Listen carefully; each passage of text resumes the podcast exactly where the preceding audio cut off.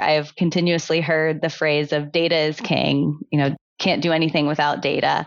In the end, your data is only going to be as good as your process. And the data is only going to be as good as the source of the data as well, where a lot of the solutions we've seen, a lot of the health systems we've seen aren't collecting the data at source. They're, tr- they're collecting it after the fact. I'm Adam Polka. And I'm Bill Denby. Together, we'll be talking to supply chain experts from around the world who are tackling challenges in their corner of the industry. We believe that people are the changemakers that drive innovation. That's why this supply chain podcast is about learning from those who lead by example. We hope that the conversations you hear will inspire you to drive change within your own organization. This is the Great Supply Chain Podcast. Let's jump in. The healthcare supply chain used to be this off to the side, siloed operation. It was generally a one dimensional cost center that really didn't factor into executive strategy. And I remember going into health systems and always looking for supply chain in the basement. But as supply chain has evolved into a strategic asset for most health systems, things are starting to change. And that approach has turned into a relic, or should I say, is turning. We're seeing doctors being asked to standardize, clinicians engaged in design, purchasing involved in data driven strategic decisions, and CFOs taking notice. But not all health, health systems are working this way. To decode some of this, we welcome Carrie Gorman. Carrie works with uh, health systems to redesign supply chains that not only work operationally, but they're keyed into factors like data and finance and outcomes and the full continuum of care. Welcome, Carrie. Thank you. Thanks for having me today. Absolutely. So, so before we dig in, I'm, I'm curious, what led you into the world of supply chain? Like, tell us your journey into the great supply chain and beyond. First of all, I want to thank you guys for um, giving me this opportunity to speak to the healthcare community. So, what has led me to healthcare supply chain? So, um, it was my senior year at Clemson. Went to to Clemson in South Carolina. Go Tigers!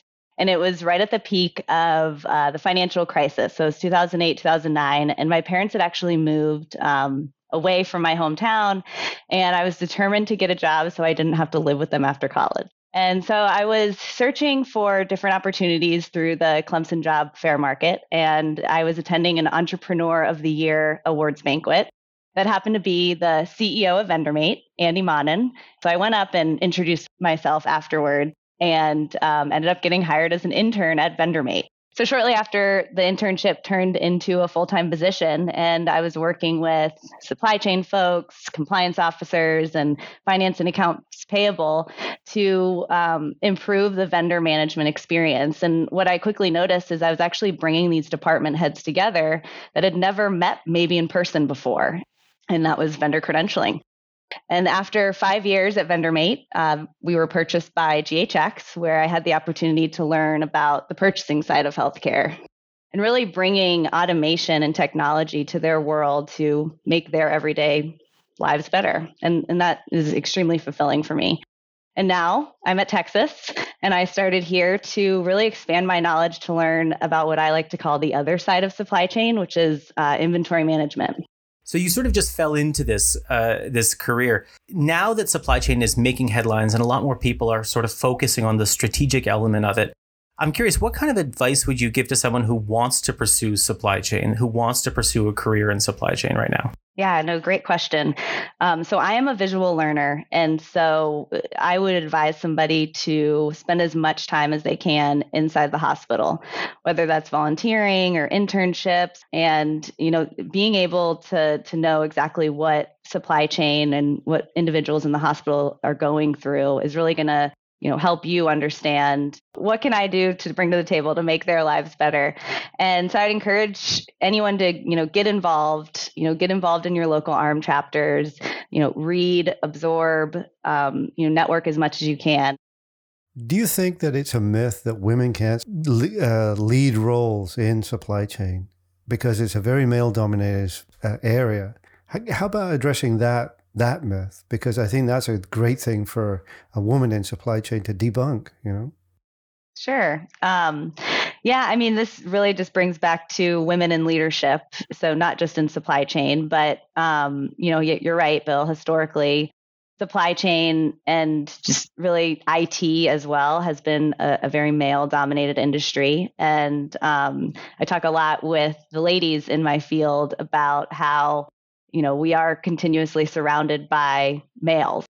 And I think we all are able to bring something to the table when it when it's about you know creativity or new ideas. And you know i'm a true believer of balance. I'm a true believer that needs to have both male and female leaders so now we're seeing you know that there are women in healthcare supply chain leadership for example you know i have the pleasure of, of knowing regine villain who was the first female chief supply chain officer out there and she's really paved the way so carrie we've, we've seen a huge change in the perception of value managing healthcare supply chain Partly it's due to the pandemic, but also in general. Or it's all leading up to more collaboration between the supply chain and other teams. And any thoughts on this trend and if you think that it's going to continue? Yeah, definitely. Um, so, I mean, I would say before the pandemic, um, supply chain, you know, was potentially invisible. Um, I think we can all agree that COVID exposed gaps within the supply chain that showed if you're not investing in the right resources and the right infrastructure, that in the end your patient care may suffer and you know definitely is not prepared for an emergency or a pandemic and so what i've really seen shifted in the industry is more of a focus on interoperability of uh, between systems um, and giving supply chain the funds that they need to close the gaps that may exist between current systems that are in place so that they truly have visibility to their entire you know supply chain and know exactly you know how much inventory is on hand and where is everything located. Because you know when covid hit that's the first thing that your cfo is going to ask you is know how long can we last before we have to order our next shipment? You know where are all of our supplies? And unfortunately without true visibility um, and having more of streamlined systems that talk to each other with interoperability that becomes very very hard to achieve seeing that a lot of hospitals are investing in you know, data teams or you know, data gurus that pull these you know reports to show inventory visibility that can take days or weeks. And you know that's really scary when you're in the middle of an emergency or a pandemic and you need that information you know at the drop of a dime and and it's it's not available. So i got a tough question for you. Do you think that the, that the supply chain leaders that we're seeing in health systems are equipped to handle the more complex supply chains that are needed to satisfy the current requirements?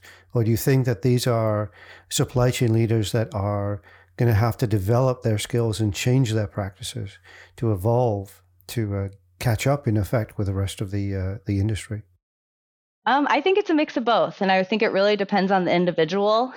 I work with healthcare systems that have had leaders in place for 40 50 years and change is hard. And you know sometimes i see that some of those organizations are not you know looking at you know what can we do differently? How can we be better? Um, and then i look at other organizations that have leadership that come from other industries like manufacturing or retail. And you know they are implementing you know new systems and you know implementing programs to uh, encourage more visibility into your inventory and have and have better data. So I, I, would say every leader should should be investing in themselves and, and learning, you know, how they can be better and you know evolve with the time. I think that's definitely a, a major aspect of a good leader. But you know, it's it's definitely hit or miss getting people on board seems to be one of the biggest uh, challenges in taking on a supply chain overhaul. I know Betty Jo Rocchio at Mercy has said that that was a game changer for her in putting together that cross functional team and getting buy in from different departments. From your experience, what are the ingredients to get that kind of collaboration across the different departments and get buy in across uh, different stakeholder groups? Um, so, so I would say it really is broken down into the three different areas. So, one is you want to have aligned goals and vision across the organization. The second one is for all the departments to have a mutual respect and understanding of each other's roles. And then the third one is decision making. So the first one is, you know, aligning your vision and bringing, you know, frameworks like clinically integrated supply chain or quadruple aim to the organization's mission and vision statement. So, for example, quadruple aim, it consists of enhancing patient experience, improving outcomes, and reducing costs and improving the work life of staff. So if everybody has that goal in mind, you're going to naturally be working together and, you know, understanding each other's roles. So the second one would be mutual respect and and that is really having both parties understand what their role is and you know maybe that's publicly uh, displaying the, the clinician and supply chain workflow so that you know everyone understands you know who are the the key players who do you go to ask questions um, what are the processes in each department. And an example that i actually came across in a blog post by michelle tracy who's a senior consultant at vizient is she had suggested um, the importance of having voice of customer interviews so 15 to 30 minute conversations between supply chain and clinicians so that you, supply chain can understand the good, the bad, and the ugly of the clinical staff experience. And from those conversations, you can start to see patterns and, and pull themes out um, of these discussions that can help you, you know, understand each other's sides, but also see, you know, how you can work better together to get the results and collaborative environment that you're looking for. So the third one I, I would say is, you know, decision making. So in an organization, your decisions can't always, you know, be done in the C suite or always done without supply chain or even done without clinicians. It's really important for everyone to be at the table. And so more and more I'm seeing that um, clinicians are part of value analysis committees and, you know, bringing that clinical expertise to the table to make better supply chain decisions. One of the things that we've seen is that clinicians tend to be very data driven when it comes to accepting recommendations uh, from supply chain, accepting change from supply chain. They don't need just opinions, they need data, they need facts, um, just by the nature of who they are. How do um, supply chain people get those kind of content that they can share with um, all the key stakeholders, whether it's clinicians or finance or anyone else, to actually be able to start changing the uh, the dialogue and start turning it into a uh, a conversation about factual information driven on you know outcomes or cost or or whatever. How do they? How does the supply chain uh, leader start going down that path? So over my career, I've continuously heard the phrase of data is king. You know, can't do anything without data. In the end, your data is only going to be as good as your process. And the data is only going to be as good as the source of the data as well. Where a lot of the solutions we've seen, a lot of the health systems we've seen, aren't collecting the data at source. They're tr- they're collecting it after the fact, and that's a really big issue. Where you actually, you know, you lose the integrity of the data and the and the and the, how genuine it is you know, I, I think data has always been important. It always comes up with any, um, you know, ERP or EMR implementation. But in the end, your data is going to only be as strong as your inventory processes and the visibility across your organization in all departments. You've got supply chain, finance, clinical. I'm curious, where are they naturally aligned and where are they clearly misaligned? So I would say that all three of the groups are aligned on the top priority of the organization, and that's the best patient care, uh, ensuring the best possible outcomes for the patient. And where they're not always aligned is with data. However, they need data in order to achieve each of their individual goals. When I, you know, when I was at GHX, definitely focused on focusing on uh, data management and keeping your data, your item master you know clean. It was clear that it was not a very it was not a natural and obvious um, task for any healthcare organization. So by you know aligning your data and align or really sharing your activities and aligning your data is going to ensure success across the departments. So because i mean when i think of the data at ghx it was really to support projects like it projects. But now i'm starting to see it Tecsys that in order to have clean data, yes, a data cleansing solution is important, but it's only going to be sustainable if you truly have visibility into your inventory utilization and um, what's being used across the hospital, you know, tracking to consumption and doing that accurately and not missing charges and, you know, having, you know, really having a precise process of managing your inventory utilization is going to get you there. So, so Carrie, why, sh- why should a, an organization care? What, what are some of the biggest advantages of having seamless collaboration between the three organizations, supply chain, finance, and clinicians. And, and, and how does that actually affect the bottom line of the health system? Yeah, so the, the bottom line really is the more alignment between supply chain, finance, and the clinical staff, the better for everyone. Finance knows where the dollars are going. Clinicians have the supplies they need to focus on patient care. And then supply chain has visibility into what is being used and in what they need to purchase to ensure that the supplies are at the right place at the right time to provide the, you know the best patient care. And so when there's not collaboration, there tends to be a snowball effect that can trickle into more negative events that may not be ideal for an organization. Um, and you know, it's usually a hospital is focused on the cost. If they don't have visibility into what's being used, they don't know where their dollars are being spent. So that could impact, you know, maybe higher procedure costs or maybe pay cuts or even layoffs and, you know, eventually an acquisition or a merger.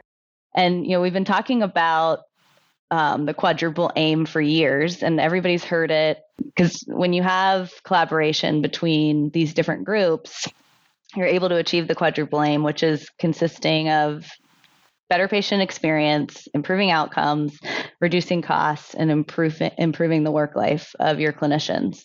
So I had worked with an interim director of supply chain at an organization, and uh, she was telling me that you know she really went in to clean up and, and improve their processes. And uh, within her first six months there, she had received a standing ovation from the nursing staff when she walked into a meeting because uh, she identified that uh, she tracked nurses' hours um, every week for putting uh, inventory back on the shelves. She said it was about 12 hours per area, which is you know definitely a full time FTE per area.